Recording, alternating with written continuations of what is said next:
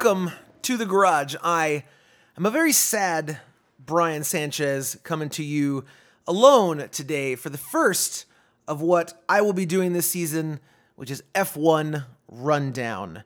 Recapping the events of the races, getting you ready for the races upcoming, and then diving into some fandom, some news, topics, stories, things of that nature. And I want to kick off right away. We are a few days past the first race of the season, Bahrain. The 2023 F1 season has officially kicked off, and I'm already sad. I'm depressed. I am loathing the next 22 races that I may have to endure because it looks to be that my favorite driver, Lewis Hamilton, and the team at Mercedes AMG Petronas Formula One team have taken steps back. I'm very disappointed. A lot has been made about the side pods and the concept that Mercedes has taken since the new regulations came in 2022. And, everyone went with these large side pods, these undercut aerodynamics on the side of the vehicle. And Mercedes came out the gate. Lord bless them. They stuck to their guns and they said, nope, we're doing something different. And they assured us that that concept was going to be faster in the long run.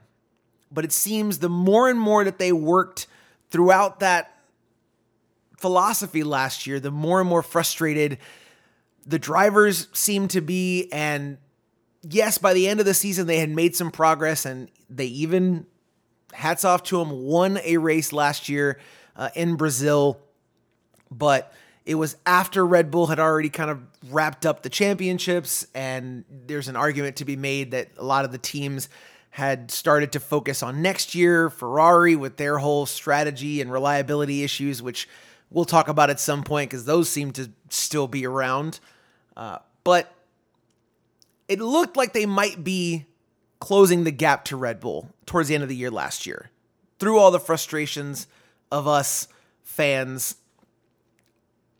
And then even through testing this year, it looked like they were okay. They did have some reliability problems. I think it was a drive shaft issue on the second day of preseason testing that prevented them from doing any more running that day. So, it's been kind of wait and see. But now that we've had one race here in 2023, and it's clear and obvious, I think, to everyone that the Mercedes concept of the zero side pods is just not working. It cannot compete with the philosophies of the rest of the grid, really. Particularly Ferrari, Red Bull, and to a lot of folks' surprise, Aston Martin, a team that buys engines and gearboxes and, a lot of components from Mercedes.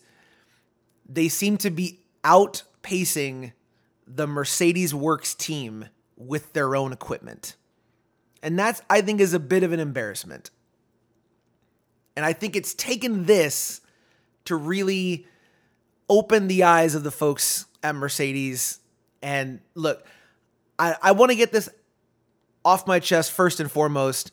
I root for Mercedes, not out of any loyalty to the brand or the team necessarily, but I make no, excuses or anything about it. I am a massive Lewis Hamilton fan. I have been for the last 10 or so years. It's been longer than that. Since 2006, 2007, he impressed me as a rookie, as, every fan, watching, you have to give him credit. He burst onto the scene at a very young age and was very competitive. And then, of course, through the whole, entire 8 years of the time with Mercedes and the dominance and the 7 world championships. He is my favorite driver. So I root for Mercedes because he is a driver for Mercedes. But I do think that it would benefit Formula One to have these bigger teams be battling it out much closer.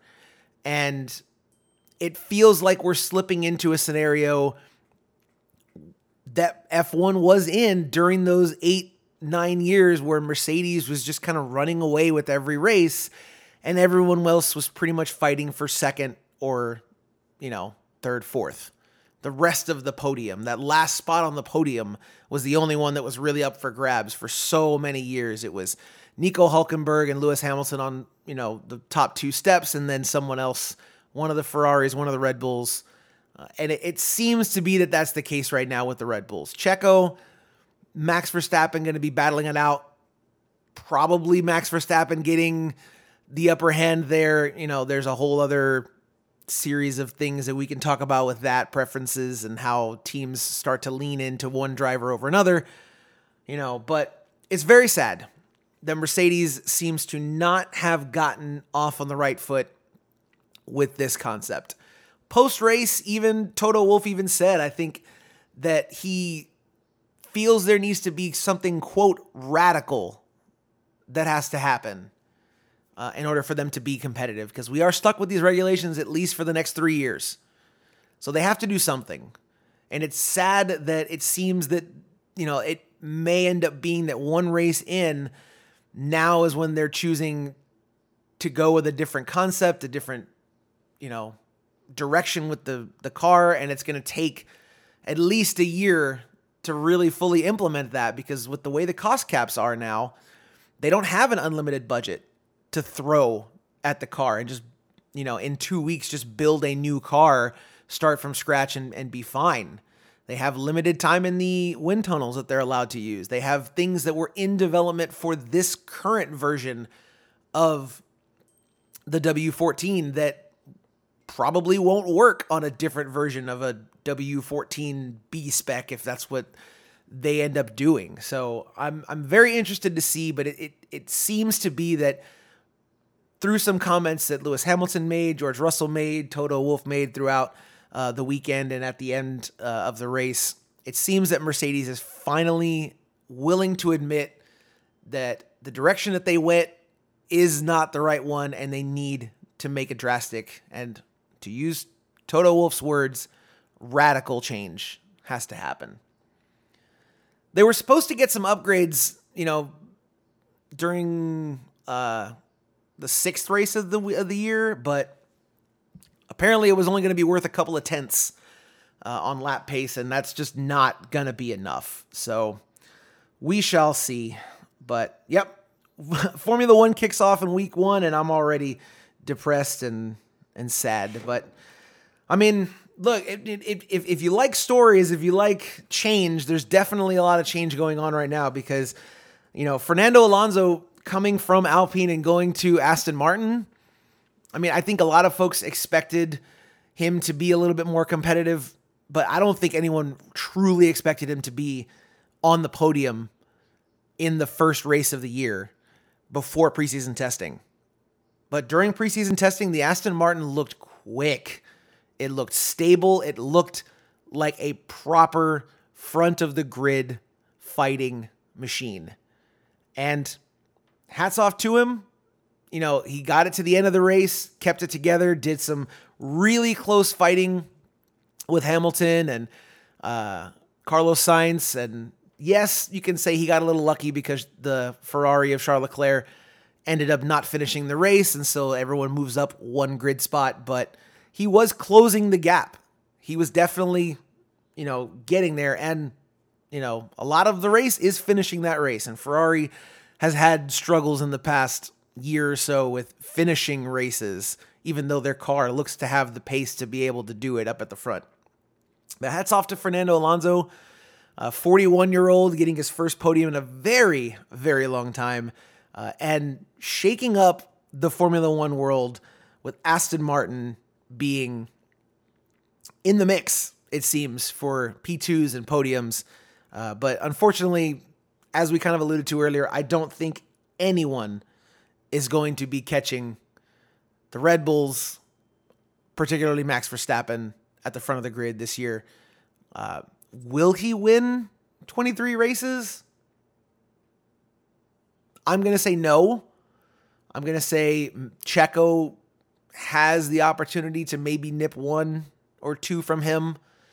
given the chance, and of course the odd reliability problem, a puncture strategy situation that, you know, takes someone out of the race. It's very, very difficult to win that many races. No one's ever done it, but, you know, if anyone can, he definitely has the skill and, of course, the machine to be able to do it. So we'll see what happens.